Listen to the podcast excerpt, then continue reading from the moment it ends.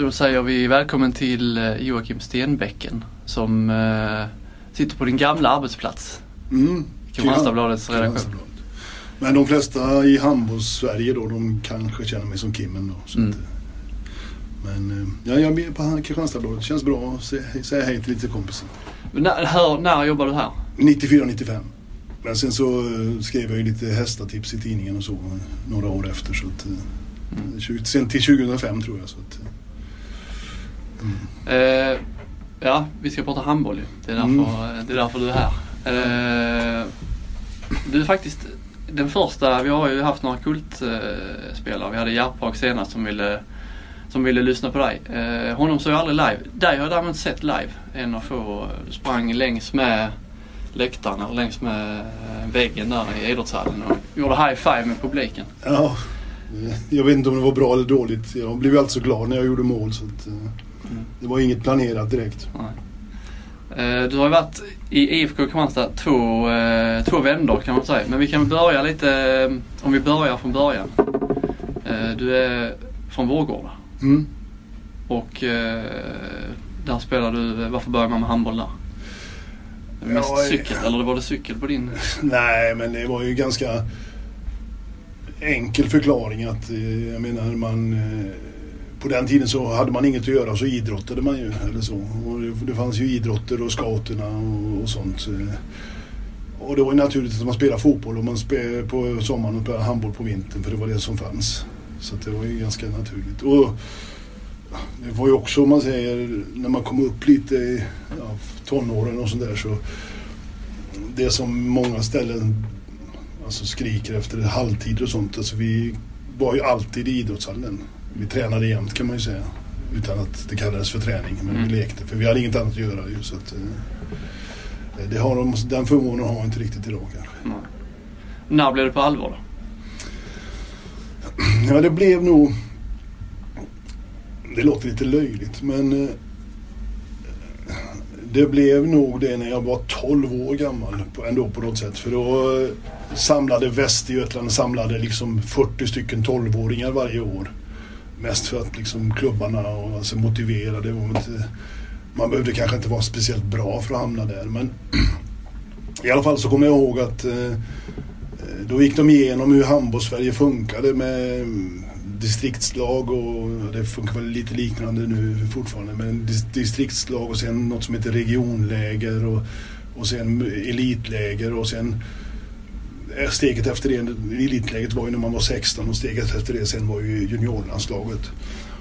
Och på, på sätt och vis så tror jag att det var där som 12-åring liksom, när man bara nämnde juniorlandslaget för då var man ju liksom ja, sportidiot redan och man kollade på allt som gick på TV och så tänkte man att någon gång kanske man ska få ta på sig den blågula dräkten. Så då, jag tror att jag bestämde mig för att bli handbollsspelare på det där lägret när jag var 12.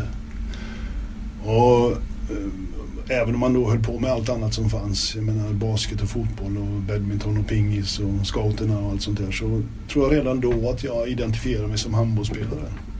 Men såg man, fa- funkar? Alltså såg man eh, handbollsspelare som ett eh, framtida, alltså du skulle bli, ville bli proffs eller tänkte man så? Nej, Eller alltså, man bara ville fanns- spela? det, det fanns aldrig proffstanke eller så, eller pengar eller sådär. Utan det, det var en helt annan drivkraft att liksom eh, vilja nå någonting. Alltså vilja utvecklas eller vilja uppnå någonting. Så då är den ena delen, tänker jag, alltså eh, att bli handbollsspelare. Och sen så eftersom jag är som jag är då, att jag är ju liksom totalt täv tävlingsgalen eller alltså jag vill alltid vinna eller sådär så så det grundlades ju redan tidigt det där med att eh, ja, alltid prestera det bästa man kan eller alltid alltså så även i, i lilla Vårgårda då i B-pojk eller A-pojk eller sådär. Så att eh, det gjorde väl att jag utvecklades lite och plus att jag hade min storlek då redan tidigt. Så, att, så jag blev väl ganska lovande. Och, och då när jag eh, vet, när jag tycker att nästa steg i min sådär tillblivande som handbollsspelare, det var ju Eh, i nian så åkte man alltid på skolresa till London. Eh, och det såg ju alla fram emot. Man skulle få kanske dricka sina första öl och man skulle liksom åka med och få äntligen chansen på den där tjejen i klassen bredvid som man har sneglat på och sånt. Alltså det var stort. Man pratade om det hela vårterminen. Men eh, jag tackade nej till den Englandsresan därför att då samma vecka som den skulle gå så hade jag blivit uttagen till ett sånt regionsläger i, i Nässjö. Och då valde jag handbollen. Så man kan säga att liksom redan där så då började jag inrätta mig. Att liksom, och efter det, sen har jag alltid valt handbollen först. Alltså. Mm. Det var det första riktigt stora, svåra, svåra valet? Eller det var inte så svårt? Nej, det var inte så svårt. Det var ju faktiskt... Nej, det var ju tråkigt. Snyft, snyft. Jag fick inte mm. åka med till, till London men eh, nej, det var aldrig något tvivel så. Mm. Och i Vårgårda då gissar jag att då är naturliga steget är Alingsås. Det var det även då? Ja, det var ju vi gick ju, eller jag, eller det gör man fortfarande, man går ju gymnasiet i Alingsås. Så det var ju i samband med att jag slutade nian och började i, i Alingsås som, som jag, jag gick dit också. Mm. Mm. För, för, när man bor här så ser man dig som en uh, IFK Kristianstad-profil. Uh, bor man i Karlskrona så gissar jag att man inte gör det. Uh, varför flyttade du ner i de här trakterna från början? Mm. Var det en ren värvning? Eh, liksom? Ja, alltså... Ja, det är ju egentligen flera steg. Det ena steget tänker jag skedde i Alingsås. Ehm, jag vet ju inte vilka som lyssnar på detta så jag tänker jag vill gärna ge rätt personer lite cred. Mm. Och då hade ju Alingsås en, en A-lagstränare eh, Eh, som heter Christer Näs som sedan, senare också tränade Frölunda i elitserien. Och han kom ju från ungdomsleden och han var ju väldigt mån om att ge unga spelare chansen. Och jag tänker, det tror jag har varit viktigt för mitt, eh, min utveckling som handbollsspelare. Att man då som 16-åring fick gå in och spela i motsvarande nu division 1 då. Och spela nästan full tid eh, på den nivån jätteviktigt för utvecklingen och just det här med att känna det här förtroendet och, och tryggheten och allt sånt där är viktigt. Så jag, jag hade ju en, kan man säga, och plus att jag hade då kroppen, vi får inte glömma det, det var ju en enorm fördel att vara så stor så tidigt som jag var. Eh, men det gjorde ju att jag var ju ett eh, eftertraktat villebråd, mm. när jag var 19 då och gymnasiet var slut. Så jag hade ju faktiskt Eh, fyra elitserieklubbar att välja på. Två i Göteborg och Saab i Linköping och eh, eh, Karlskrona. Och då hade jag ju mina bröder som är allsvenska fotbollsspelare. Båda hade spelat i Elfsborg och båda hade blivit värvade tidigt och sen så flyttade den ene till Sundsvall och spelade med Giffarna då. Och de sa att eh, de trodde att, trodde att det skulle vara en fördel att komma till att bli en lite mindre stad istället för Göteborg och sånt, det drunknar man. Utan det är lättare att hålla fokus på sin idrott och sånt om man hamnar på ett... Så då, eh, då nappade jag på Karlskrona. Plus att Karlskrona hade väl något väldigt spännande på gång då som de eh, sålde in rätt så bra. Eh, och till skillnad från, från nu då, det var aldrig tal om pengar egentligen utan det var ju den här eh, upplevelsen då. Det Karlskrona gjorde, hade gjort några år innan. Det är väl kanske det där, där IFK Kristianstad är idag. Nämligen man hade från att ha hamnat långt ner i division 2 så hade man liksom tagit avstamp mot att vi ska nå toppen av Europa. Och jag kom dit precis då när man hade ah, spelat ett år i elitserien. Och kom ju till en, till en grupp eh, spelare och tränare och, och, lag kring och nästan en stad kring som brann för det här.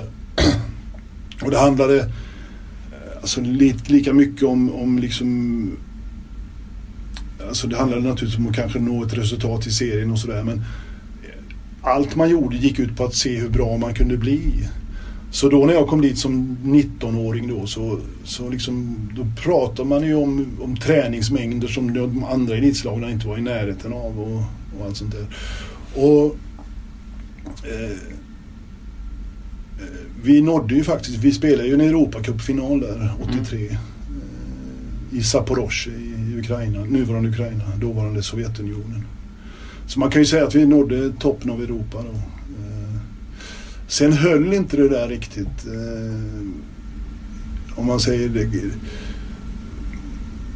Ska man ha liksom så många spelare som nästan tränar på heltidsnivå och sånt. Eh, ja, jag som 19-åring och jag nöjde mig väl med en liten ersättning men de andra ville ju ha motsvarande mot, eh, mot ett jobb då för de skulle kunna träna så mycket. Och, och då höll inte ekonomin riktigt. Så det var det som brast där. Men det var ju där jag hamnade i landslaget och, och var med i landslaget i fem säsonger. Mm. Eh, här pratar vi ofta, det var Ragges tid du var med. Mm. Eh, hur var, för du var inte med före honom så jag vet inte om du, hur, men hur var, så du vet kanske inte hur det var innan men hur var det under honom? Man pratar inte var, ja, liksom förändrade liksom, man som lyfte svensk handboll på något sätt. Ja det tror jag. Jag, det, jag kan ju bara referera till vad som sades innan och sådär. I, I Karlskrona hade jag i och för sig Bertil Andersén också som tränare som eh, hade varit tidigare förbundskapten. Och Bertil är en bra tränare, absolut.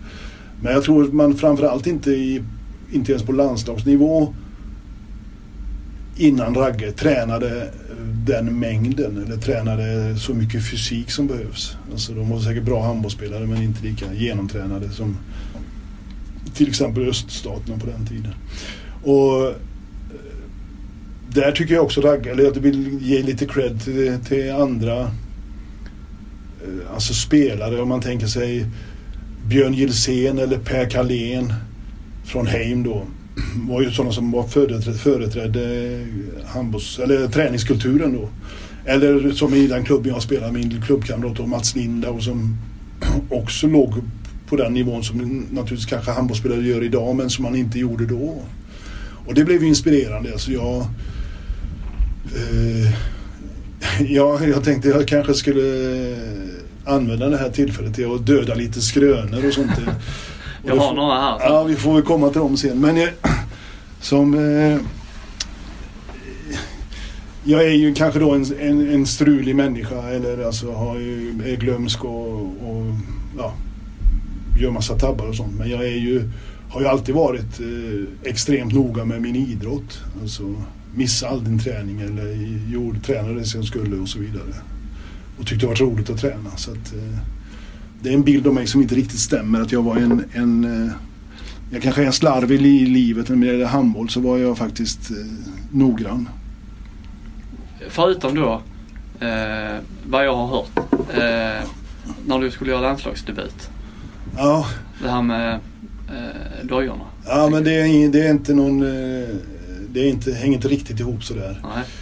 Eh, om jag ska berätta myten då som jag har hört den och det är kanske den du har hört också. Då, så, att, så har det blivit så här att jag eh, eh gjorde landslagsdebut i svarta ekoskor. Mm.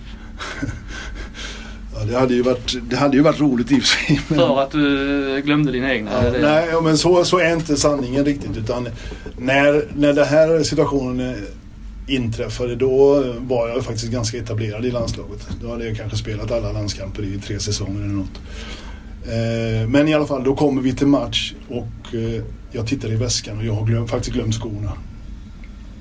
Men detta är, vi pratar om det glada 80-talet. Så jag tittar ner på mina promenadskor. Och då är det faktiskt ett par Adidas med ljus sula. Eh, sen är det ju också så att det är kardborrknäppning. Ja, det har jag hört. Så det var ett par Adidas med kardborrknäppning men det var inte så grotesk som berättelsen är. Men jag försökte ju mörka det så jag sa ingenting utan jag sprang in och värmde upp. Jag tror ingen såg under uppvärmningen men så mitt under matchen så ser ju en av mina lagkamrater då det och då börjar han skratta och sen så skrattar hela publiken då. Så, att, eh, så Och det tål jag, jag tål ju att skrattas åt för det, och det kan man ju förstå. Men inga svarta eko utan på vita Adidas i alla fall. Så att, eh. ja. Men kardborre, det var du ensam om gissar jag? ja det gissar jag också. Så att, eh, och jag hoppas jag slipper se det någon annan gång på någon. Så. Det känns ju lite oseriöst. Ja. Eh, men pedant är du inte eller? Nej, det är jag inte. Jag har dålig koll på grejer och sånt så att... Eh, eh. Ja, man har ju hört att eh, det har legat träningsväskor och sånt när du jobbade här alltså. Det har legat träningsväskor här och där och Ja, det har försvunnit. ja. Och det, och, Nej, men jag brukar ju, om det, jag har svarat det någon gång innan så här att eh, jag tror att de flesta, alltså jag tror att jag alltid har varit ganska omtyckt i lag och lagkamrater och sådär. Men eh, domare, materialförvaltare och motståndarpublik, där har jag aldrig varit speciellt populär. Det, materialare brukar, äh, brukar vara bästa polare annars. Med, med ja, men inte du- den som tapp, tappar grejer hela tiden eller glömmer väskor eller sånt. Så att, eh, Nej. nej. Jag, jag har nog gjort av med material så, så det räcker. Eh, landslaget, när eh, du var med i VM, är det det som är höjdpunkten i landslaget? Ja, det får man ju säga. Vi eh, fick ju halka in OS 84 på ett eh, bananskal då när östblocket hoppade av. Och då fick vi en gratisplats och då blev jag ju uttagen till, till bruttotruppen då. Jag tror att det var 18 som blev uttagna först. Sådär. Och, men jag var skadad där under det träningsläger och sånt och kunde inte riktigt göra mig själv rättvisa. Så jag blev petad till, till OS i Los Angeles. Eh, då så använde jag det till att, att träna ännu hårdare. Jag hade jag tränat fruktansvärt hårt den sommaren vet jag, 84. Och fick ju betalt. Jag hade ju två kanonsäsonger där 95-96. eh, Det kan man ju säga. Och fick spela VM 96 då. Eller 80, 86. Eh, Men eh, ja, sen blev det inget OS heller för 87 så bröt jag foten när jag hade ja, lämnat Karlskrona och flyttat till Hellas. Så att, eh, mm. Och Hellas och sen eh, om vi tar eh, först Hellas, varför blev det Hellas från eh, Nej men då så var ju det så här att då Det var då när liksom det svajade i, i Karlskrona om man säger. Pengarna var slut och eh, svårt med organisation och, och då kanske jag för första gången tänkte jag skulle bli vuxen så då flyttade jag till Stockholm och började jobba som journalist på trav och galoppronden. Och det var ju Hellas eh, naturliga valet med eh, Hajas spelar ju där då som jag kände sedan landslaget och så vidare. Och, en annan kompis som jag spelade med i Karlskrona hade också börjat spela här i Hellas. Så då blev det ganska naturligt att flytta till Stockholm. Men där, sen så blev den sessionen ganska kortvarig eh, i Stockholm. Dels för att jag inte trivdes riktigt i Stockholm.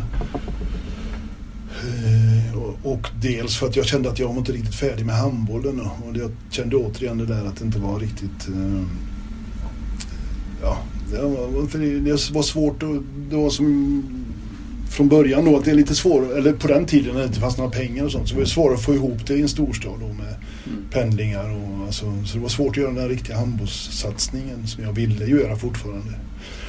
Och då så när jag eh, la ut lite trådar här då, eller då så eh, Det fick man sköta själv, inga agenter på den. Nej, inga agenter och fortfarande var det inte så att det fanns några pengar att leva på så man var ju tvungen att, att lösa det arbetsmässiga också själv eller, eller få hjälp och sådär. Och då så... eh, Ja. Jag var lite på väg att hamna i Skövde faktiskt. Jag hade ett jobb på gång där. Och, då var samtidigt Skövde, det var ju... Började ju sin satsning och har väl egentligen legat i elitserien sedan 1990. Så, där, så. Eh, så Skövde fanns med i bilden men eh, då lockade jobbet på Kvällsposten mer. Och då så eh, hade jag ju tre klubbar som, som jag var i kontakt med. Det var ju Vikingarna i Helsingborg och det var IFK Malmö. Och det var Kristianstad. Och i Kristianstad så kände jag ju Uffe innan, Uffe Larsson eftersom vi spelat i Karlskrona. Jag kände Anders Rantatal och via mina Kiruna-kompisar. Men jag får säga att det var... Eh, och så Växjö också förresten. Växjö var med i bilden. Jag var där och förhandlade också. Men eh, det som gjorde att jag, jag hamnade i Kristianstad det var ju faktiskt att Uffe Larsson och dåvarande ordförande Göran Svensson och hans fru Pia de var Ja, nu höll jag på att svära. Får man det i eran podd? eller? Ja, det får man. Ja, men de var jävligt bra på att sälja in, eh, sälja in Kristianstad. Så fastän det liksom blev jobbigt pendlingsavstånd till Malmö så, så hamnade jag här. Och, och det ångrar jag absolut inte. Jag trivdes ju direkt från dag ett. Vi hade ju ja, bra på alla sätt. Så. Och det gick ju bra där med. Ja. Eh, första. Ni gick väl... Första säsongen gick vi upp i direkt. Så att, eh, ja, målet uppfyllt om man säger. Mm. Va- Vilka, vilka var profilerna i det, i det Kristianstadlaget? Du, eh, För du var ju, man kan, vi kan återkomma till det, men du var ju här två, två svängar kan man Mm. säga. Detta var den, den bästa. Ja, den första svängen. Men den första svängen gick också upp och ner. Eh, Eh, men då så, samtidigt så värvades ju två ex, andra ex-landslagsmän om man säger med Lennart Rebbinge då som är en känd Kristianstad-profil och Jonas Sandberg som hade varit proffs på Teneriffa.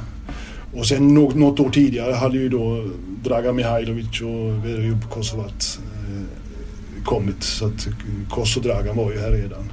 Plus Uffe för Larsson som också då var hemvändande från eh, Karlskrona. Så vi hade ett rätt vasst lag. Plus jag tycker även om man kanske inte alltid tänker på men liksom spelade 8, 9, 10, 11, 12 i truppen var också väldigt bra. Mm. Eh, Så det var en bred och bra trupp och vi gick ju till elitserien. Men sen eh, gick det lite down igen. Ja, det är ju, och jag får ju heter det, använda huvudet nu. Det är en rena historielektioner. Då pratar vi 90 ja. Jo men Eh, då hade vi som jag sa en ganska bred trupp redan innan. Eh, och så tror jag vi hade åtta eller nio nyförvärv. Och eh, det som hände sen var ju att eh, vi lyckades aldrig få ordning på den där konkurrenssituationen eller skapa den där tryggheten. Eh, så att jag tror ingen spelare egentligen, inte någon, inte någon enda faktiskt, under den säsongen presterade i närheten av sitt maximum faktiskt. Ehm, Så att eh, så vi åkte ut igen. Åh, men jag måste berätta hur vi åkte ut. Eh, då var ju det som man spelade 16 matcher fram till jul eller ja, innan serien bröts. Och, eh, vi tog 15 poäng på de eh, 16 matcherna. Men det räckte alltså inte. Vi blev nia. Och vi blev nia för att eh, BK Söder möter Ystad i en, i en i avgörande match för dem. Vi gjorde vårt den gången, vi slog Guif. Men, eh, och så får en BK Söder-spelare, han eh, tycker jag då när vi sitter och ser detta på sporten på kvällen och är deppade, så tar han en styrmer ute på åtta meter. Men domaren blåser straff. Alltså det är fortfarande helt obegripligt. För? Nej, jag har fått innanför. Jag vet inte varför han blåser straff eller jag, jag har ingen aning. om, Men, eh, och så sätter Söder den straffen. Och så det, är, det är små marginaler. Så, så att, eh, mm. ja, ja, det var ju... Men det som hände sen var ju nästan overkligt eller sådär. För att då hamnar Kristianstad i division 1 då. Utan pengar eftersom det har satsat så mycket på nyförvärv. Och om man säger kanske, alltså man får nästan töja sig för att kalla det att vi hade 12 spelare. Alltså vi hade en tydlig förstauppställning som spelade 60 minuter. Så hade vi en, en bänk som tog sina roller absolut och bra. Men sen var det inga mer spelare. Och vi hade naturligtvis tur som, som eh, fick vara fria och sådär. Så vi sprang, sprang ju tillbaka till elitserien alltså direkt. För den som kom som enda nyförvärv då, det var ju Vlado Semacic. Mm. Som kanske är en av de bästa spelarna jag spelat med. Det är han och Magnus Wislander. Fast Magnus spelar jag aldrig i, i klubblag med. Men man spelade ju med honom i J och U och A-landslag. Och, och det var ju något utöver det vanliga. Så. Mm. Men du stannar ju inte i Kristianstad hela vägen till, till, nästa, till nästa, nästa vända.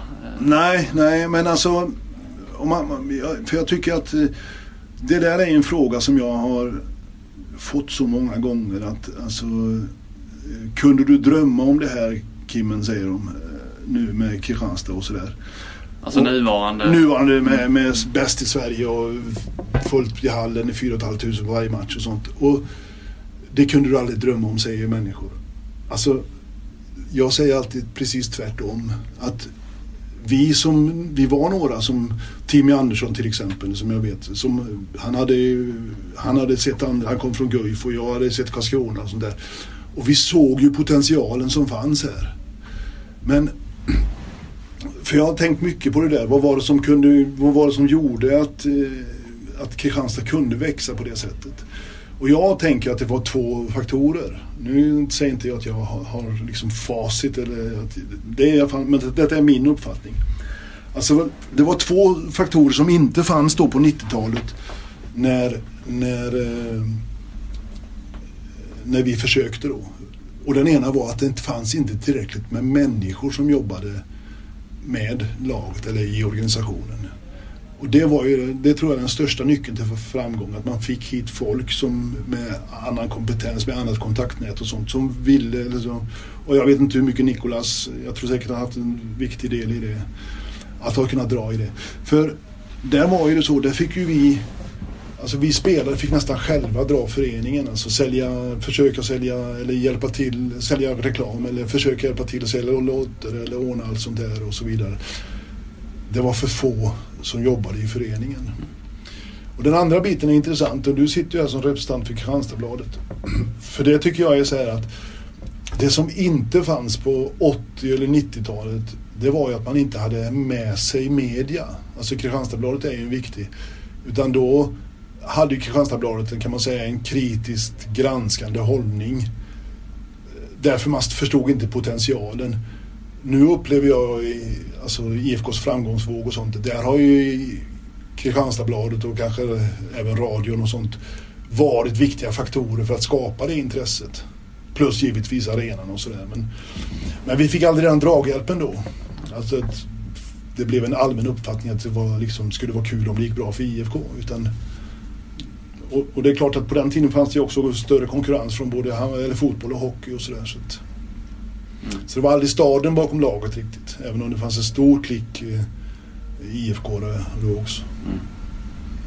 Men du, var- du var inne på det. eh, Ni var få personer eller spelarna fick dra, dra ett tungt lass. Ja, Eh, om vi hoppar över till nästa vända när du, du kommer hit igen. eh, När, då var det Kristianstad var ju verkligen nere i, eh, så ja, långt ner i skiten man kan, kan komma nästan. eh. ja då var det var ju en erbarmlig ekonomi och då var det ännu mindre människor som, som jobbade och sånt. Och, och det var ju en period där jag tror att vi pratar om hösten 2002. eh, Där faktiskt det var, eh, ja, tror jag ganska nära att, att Kristianstad upphörde som förening. Mm. Eh, Det fanns inga pengar. Spelarna, jag var ju med i laget och vi hade inga ersättningar och sådär men till slut hade vi inte ens en styrelse och då så hotade vi med, med strejk om att vi kan inte dra, vi kan inte bära hela föreningen. Så men jag, jag tänker att föreningen var nere på fem personer där ett tag. Eh, Innan det vände då. Mm. Och det är också intressant det där för att det vände ju också lite grann eh, idrottsligt också. Att plötsligt utifrån att legat i, i bryggan så där så lyckades vi med knappa spelarresurser om man säger så ta oss till Allsvenskan 2003. Och lyckades fylla idrottshallen där också då eh, en gång åtminstone. Och då var det på något sätt, det var Ryan Reynolds here from Mint Mobile. With the price of just about everything going up during inflation, we thought we'd bring our prices down. So to help us, we brought in a reverse auctioneer, which is apparently a thing. Mint Mobile unlimited premium wireless. Ready to get 30, 30, bit to get 30, bit to get 20, 20, 20, bit to get 20, 20, bit to get 15, 15, 15, 15 just 15 bucks a month. So, Give it a try at mintmobile.com slash switch. $45 upfront for three months plus taxes and fees. Promo rate for new customers for limited time. Unlimited more than 40 gigabytes per month. Slows. Full terms at mintmobile.com. en vändning tror jag. Där. Och det var ju nere i division 2 och vände ett par, eh, ett par varv. Mm. Den- Alla brukar prata om den här stavstensmatchen som, som någon slags bottennapp Ja, resultatmässigt. bottennapp, Eh, 15-47. Ja. Var du med då? ja, men jag fick inte spela då. Jag, jag blev petad, eller jag, jag fick en utvisning i bara matchen och sen blev jag bänkad. Men- Kanske lika bra. Nej, jag vet inte. Jag inbillar mig i alla fall att jag inte hade låtit det bli 15.47 om jag sen hade dödat någon för att undvika det. Men, eh, ja, nej men det är ju naturligtvis, det är ju jag tycker inte vi fördjupar oss i det. Det är ju många faktorer som spelade in där då. Men det var ju verkligen ett, ett lag i kris, som man säger.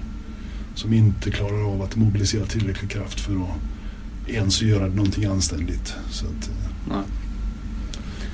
Eh, Men jag vi måste, vi, vi får väl försöka lätta upp det lite grann då. Jag ska ändå berätta om en, eh, en händelse som det är synd att inte det finns kvar, bevarat på video där. Men det är en sån där som hade rullat på Youtube. Om, om den bara hade blivit filmad. Mitt i den här bedrövelsen och Staften bara kontrar, kontrar och kontrar. Så, så kommer en av dem fri på kontring mot en uppgiven Henrik Tidje då som stod där. Och så lobbar han över stackars Tidje. Men vad Henrik inte ser det är att bollen går aldrig in.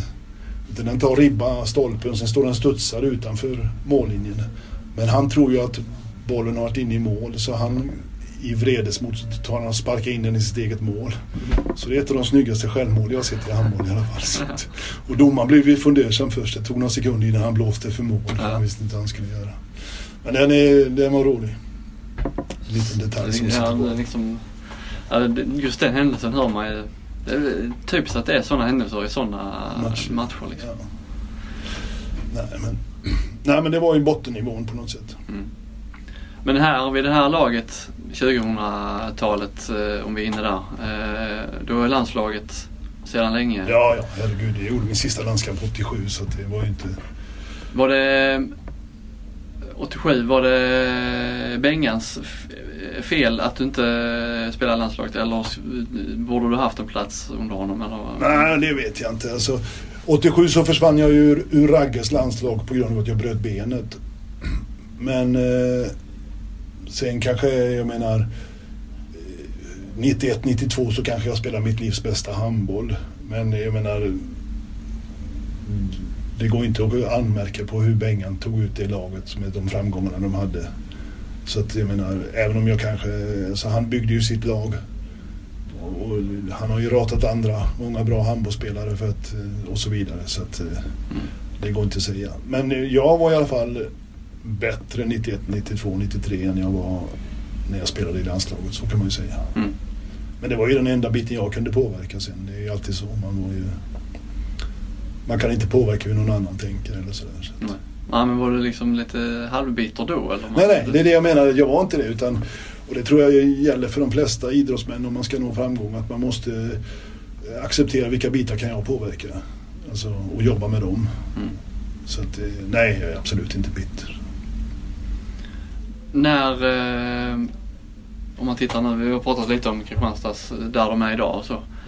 Eh, känns det som att du eh, har varit delaktig, alltså, för du var ju med när det gick skit och varit med när det eh, lyfte liksom igen. Eh, Ja, fast eh, vi ska ju inte, det blir ju en sorglig app. Det är inte, eller vad heter app säger jag. Du ser vad jag är bra på, på moderna ord. Det blir en sorglig podd när, vi, när jag blir för allvarlig. Så. Nej men, alltså i separationen eh, från IFK så blev jag så djupt sårad. Eller jag, jag känner mig nästan kränkt eh, kring det som hände då. Eh, Vad hände då? Nej, men det vill jag inte gå in på detaljer. Det finns ingen anledning nu så långt efteråt heller. Men så jag skildes åt från IFK med väldigt stor sorg faktiskt. Och det gjorde att jag liksom, jag har inte heller kunnat, jag är inte något hardcore fan på det sättet längre därför att eh, Alltså jag har blivit bränd kan man säga. Jag, jag la ner så mycket tid och så mycket kraft i så många år.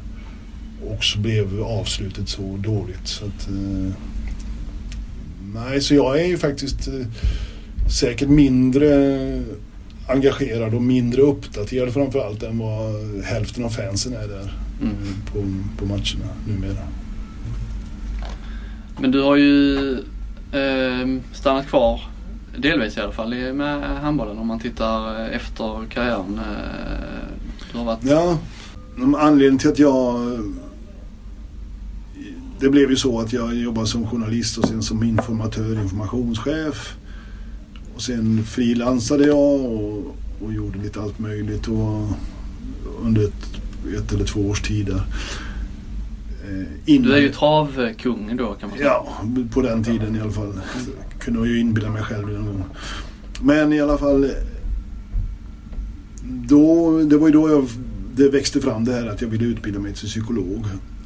Och det hade ju att göra med hur, hur min handbollskarriär hade sett ut. Eller, eller snarare att jag hade alltid egentligen funderat över om de psykologiska aspekterna på, på handbollsspelandet. Varför hade man så svårt att vinna i vissa hallar? Varför gick det bättre den säsongen fast vi hade ett sämre lag än säsongen innan och så vidare? Eller varför lyckades jag inte vara riktigt lika bra i landslaget eller så som jag kunde vara i klubblaget och så vidare. Alltså psykologiska bitar med, med trygghet och sånt. Eller, eller varför var vissa spelare världsmästare på varenda träning och så var de värdelösa på matcherna. Det finns ju sådana.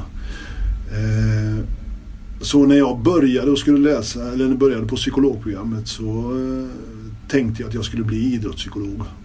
Det var liksom handbollen som drog Ja. in där. Ja. Eh, Men sen upptäckte jag ju på utbildningen att det var så mycket annat som var intressant inom psykologin. Så då tänkte jag att idrottspsykolog kan jag ju vara ändå. Samtidigt är jag kanske inte så bra på att sälja eller marknadsföra mig då. Så det var kanske också det att det har kanske inte blivit så lätt att, att livnära sig på det. Men eh, så jag har ju jobbat som, som psykolog då i, inom företagshälsovården och psykiatrin. Men haft en del uppdrag som eh, idrottspsykolog. Och bland annat då i med Schäfert. i Ja, che- chefen till HIF Karlskrona och med chefen här i Karlskrona HK. Kristianstad. Kristianstad, förlåt. Mm. Eh, hur... Eh, ja, vad ska man säga? Hur, eh, hur är det att jobba med spelare? Så tar de till sig? Tar de det på allvar? Ja, det är nog både och det där. Alltså, eh, vissa personer kommer kanske aldrig att göra det. Eh, och vissa personer kanske har lite nytta och vissa personer kanske har mycket nytta. Det som jag tycker är eh, lite tråkigt eller sådär men så som det, har var, som det har varit i de två uppdragen jag har haft här nu då så, så kan man ju säga så här att jag har ju haft fria händer att göra det jag vill men samtidigt så har ju det inte funnits någon ersättning. Alltså det, det, finns, det finns inga pengar avsatta för det här. Så det har ju varit två ideella uppdrag kan man ju säga. Eh, vilket gör att man inte kan ta tid från sitt vanliga arbete för att göra det. Eller, eller sådär. Så det har ju också blivit att man inte har gjort riktigt lika mycket som man hade velat göra. Samtidigt det jag väl har gjort har jag ju gjort av alltså, eget intresse eller så. så att. Men jag tror att man i- nästa steg tror jag är att eh, man i, i nästan all elitidrott måste ha den funktionen. Då. Eh, Vissa tränare, vissa handbollstränare eller, fotbollstränare, de är duktiga på att kanske ta den biten själva också. Så. Men eh, jag tror att man i många idrotter fortfarande skulle behöva hjälp eh, lite utifrån. så. Vi kan ju säga det med så att inte folk tror det. Nu är, har du ju inte varit i Kristianstad i år. Eh, nu åker de gör så att du inte, de inte tror att du har varit inblandad. Jaha, nej. nej. Men de skulle kanske ha behövt. Det har jag, kan jag inte uttala mig om för att jag har inte sett dem i år. Så att jag, och jag vill inte spekulera för mycket när jag inte har sett. Så att, eh, eh, för det är många bitar som spelar in, det är klart. Alltså det är ju... Ja, ja det är en massa bitar. Att, nej, jag spekulerar inte så mycket i det. Nej. Eh, jag har faktiskt fyra, du har pratat mycket. Eh, Mm. det är jag glad för. Mm. Eh, men jag har fyra, eh, Flink brukar han ha kört de andra, han har kört, vi fyra, fyra snabbfrågor kan man väl säga. Eh, vilket är eh, ditt största idrottsögonblick? Oj. Eh.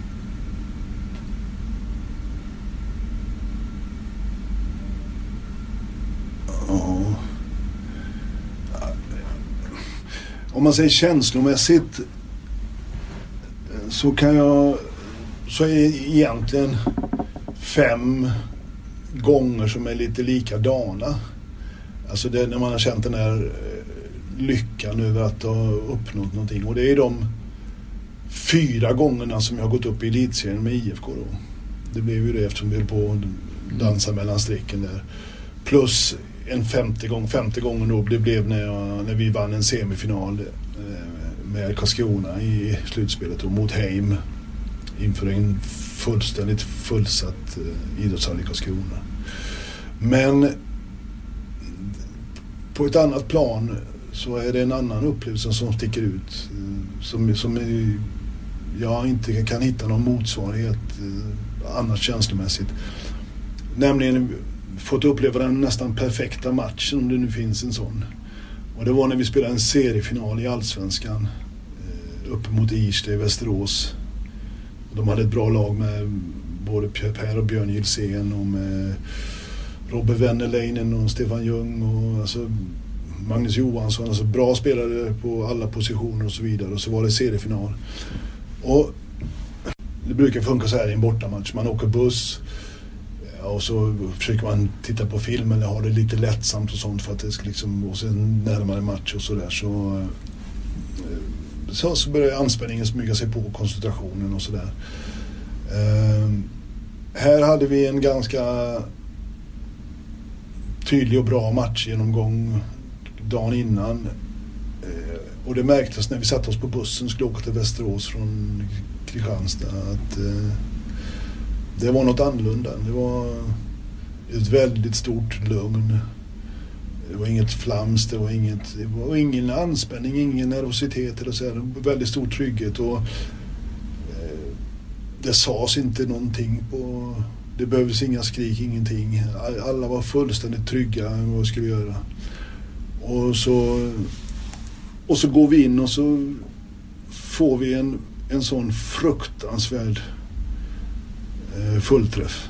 Alltså jag, har, jag tror att vi har 17-8 i paus och 10 minuter in i andra så har vi 25-10 på dem på bortaplan. Och fortfarande var det inte liksom ingen jubel, ingen avslappning utan vi var som i trans och skulle bara fortsätta och, och Mm. Så det, det var en sån där mäktig upplevelse och, och liksom Allting bara funkar. Ja, och sen var det inte heller det här... Eh, inte den stora glädjen utan en mycket, mycket djupare känsla av tillfredsställelse efteråt. Så det, det är ett stort ögonblick faktiskt. Mm. Närmat sig perfektionen. Det är ovanligt att folk har, om man ställer den frågan, att man har en, liksom en sån perfekt match. Inte, Ja. inte bara ett enskilt. Och jag vet ju inte... Egentligen så kanske detta är bara min upplevelse. Jag vet inte om de som var med tänker riktigt, riktigt likadant så. Men eh, för mig var det stort alltså. Eh, Så. För jag tänker att liksom jag ja, drivdes ju. Jag är ju en sån som Alltså jag är inte nöjd med om, om jag liksom gjort en match och jag hängt tio mål så är jag ändå inte nöjd. Då kan jag fundera på det där elfte skottet som jag missade. Alltså, och jag tror att det var en av anledningarna till att jag trots allt om man nu, ja, om, det är väl någon som tycker annorlunda då, men alltså lyckades hålla mig hyfsat bra eh, ganska länge. Det var ju just för att jag inte liksom ville inte vila på några gamla meriter eller jag var inte så noga med det utan jag ville verkligen då vinna den träningsmatchen mot Vinslöv. Eller jag ville faktiskt vinna det där bortamötet som vi visste vi skulle vinna mot Vaggeryd eller så. Men jag var där ändå. Eh, och, och den gången så var vi alla där uppe i Västerås. Då. Vem är den bästa spelare du spelat med? Ja, alltså om man bara säger så så, så måste jag svara med Magnus Wislander. Därför att eh, inget fysiskt praktexemplar, eh, inte speciellt snabb. och ändå så otroligt svår att, att få stopp på. Och jag tänker att Magnus hade ju för det första ett väldigt bra balanssinne och, och en bra kroppskoordination. Så det kändes som att han hade hela tiden flera alternativ i alla saker han gjorde. Alltså han bestämde sig inte om han skulle skjuta eller passa eller gå igenom eller spela in förrän han behövde välja. Och så då valde hans datamaskins hjärna rätt beslut ofta. Mm. Alltså, jag tror de flesta som har spelat lite grann med Magnus eh, tänker nog lite likadant. Alltså hur fan kunde han se det? Eller hur kunde han välja det beslutet eller sådär. Eh, nej. Sen eh, spelade jag aldrig på klubblagsnivå med honom och då på klubblagsnivå så får man ju också alltså, olika känslor för varandra och sådär. Och, och då på klubblagsnivå måste jag nog säga eh, Vlado Samacic. Mm. Eh, dels för att Vlado eh, hade ju alla bitarna också som handbollsspelare. Skott, genombrott, inspel.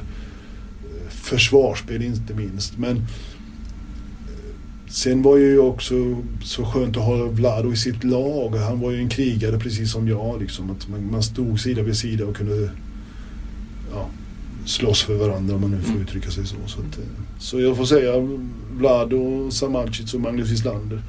Inte så spännande eller överraskande svar men... Mo har ju spelat mot då. Vad sa du? Bästa spelare har spelat mot då. det är svårt att bedöma men jag kommer ihåg när man var 21 år gammal och vi åkte, var, med, var nere i Rumänien och spelade och mötte då Stinga i, i fortfarande full form liksom. Och när han kommer där och, och hoppar och, och, jag är två meter och jag har hans knäskålar ovanför ögonen känns det som. Alltså mm. vad fan är det frågan om tänkte man ju då. Eh, ja, det var något hemskt att se den spänsten och, och ja, det var overkligt verkligen. Så jag får nog säga det, i alla fall den, eh, det första intrycken där var de sitter så starkt trots att det är 35 år sedan. Så att, eh. eh sista då, vilken eh, spelare skulle du vilja, som det här då, höra mer om, vilken kultspelare skulle du vilja att vi lyfte? Mm. För du är ju en kultspelare. ja, men, Ja, fast jag, om, jag, om jag släpper begreppet kultspelare så om jag istället säger en spelare som jag gärna skulle vilja lyssna på podd med. Mm. Då får det bli Björn Gilsén. Mm. Eh, därför att Björn och jag, vi tror jag, alltså, eller jag trivdes jättebra med Björn. Jag tror att han trivdes med mig också. Alltså, otrolig tävlingsinstinkt och allmänbildad. Och, eh, Björn är ju fascinerande på det sättet för att han är så på, eller var på den tiden, jag har inte träffat honom på 37 år, men, eh, eller 27 år. Alltså, han är intresserad av allting och vetgirig och allt sånt där. Så vi trivdes väldigt bra ihop. Och sen så eftersom jag tror att Björn poppade upp nu när du sa det också därför att eh, den där matchen vi pratade om tidigare om, eh, om Irsta. Mm. Björn var ju med i den matchen och jag tror aldrig att eh, jag skulle få se det att Björn självmant gick och satte sig för att han gav upp alltså. Så.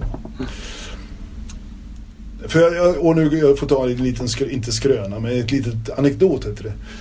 Eh, på tal om tävlingsinstinkt. Då tror jag detta var under VM 86 eller något där. Så det blir mycket sånt där för att slå ihjäl tiden. Så spelade vi Trivial Pursuit som ja, var poppis på 80-talet. Och så hade jag chansen att gå ut sista frågan. Och, och Björn skulle läsa frågan. Eh, och Björn han är ju på ett sätt ärlig så att han skulle ju aldrig medvetet fuska.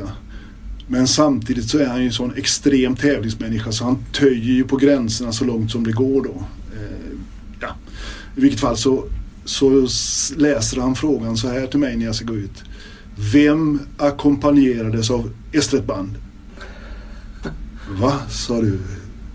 Sa jag och så fick han läsa igen. Vem ackompanjerades av Estretband? Äh, vänta lite. Ja men jag kan ju inte ta ansvar hur du, för hur du uttalar saker och ting säger han då. Så, att, Så jag fick, fick fundera en stund och så var det då E Street Band och Bruce Springsteen. Så att jag lyckades vinna då ja. till slut. Så att, för du kan fråga om han kommer ihåg det. Ja, det. Eh, nu är det sista chansen. Inga fler skrönor du vill liksom ta kål på om, eh, om dig själv? Nej, jag tror inte att det, är, det finns några skrönor. Det finns det säkert. Men jag kommer inte på någon nu. Men däremot skulle jag gärna vilja få lite cred för en sak. Alltså jag, jag skulle kunna hävda att det var jag som uppfann flippen. Alltså, håller Claes Hellgren med om, om detta? Ja, jag tror att han kan ha varit med vid det tillfället. Så att, eh, Mats Olsson och Erik Hajas de kan nog intyga att jag uppfann flippen. Eh, under, Detta är ju en jävla bomb du bjuder på. Mm. Under VM 1986. Där. Men eh, du får nog ta lite journalistiskt grävande arbete Aha. för att ta reda på det. Så att, men, eh, Men vadå, för, var det, uppfann du det med flit eller det var ett eh, Ja, dåligt skott? Jag som- vill inte säga mer utan det, jag är nöjd med att jag... ja, ja, jag vi Ja, får det, väl se. det, här, Nej, men, ja, det här måste jag ta vidare. ja, det finns kanske på video någonstans. Så att, eh, Ja. eller att jag kan släppa en annan sak också. Att jag har visat eh, snoppen för alla eh, handbollsintresserade på Island också. Eftersom vi hade något matchställe med väldigt vida byxor. Och den exponerades i slow motion på isländsk TV. Körde, eh, var du sån som körde utan, eh, utan kalsonger? Du nöjde dig med det här inner? Ja. Det brukade jag göra men efter det så upptäckte jag att de byxorna var inte så bra till det. Nej, att, men det, det är väl preskriberat det också. men det finns inte på video. Det tror jag inte. Eh, ja, fan vad gött. Ja, Tack så mycket. tack ska du ha.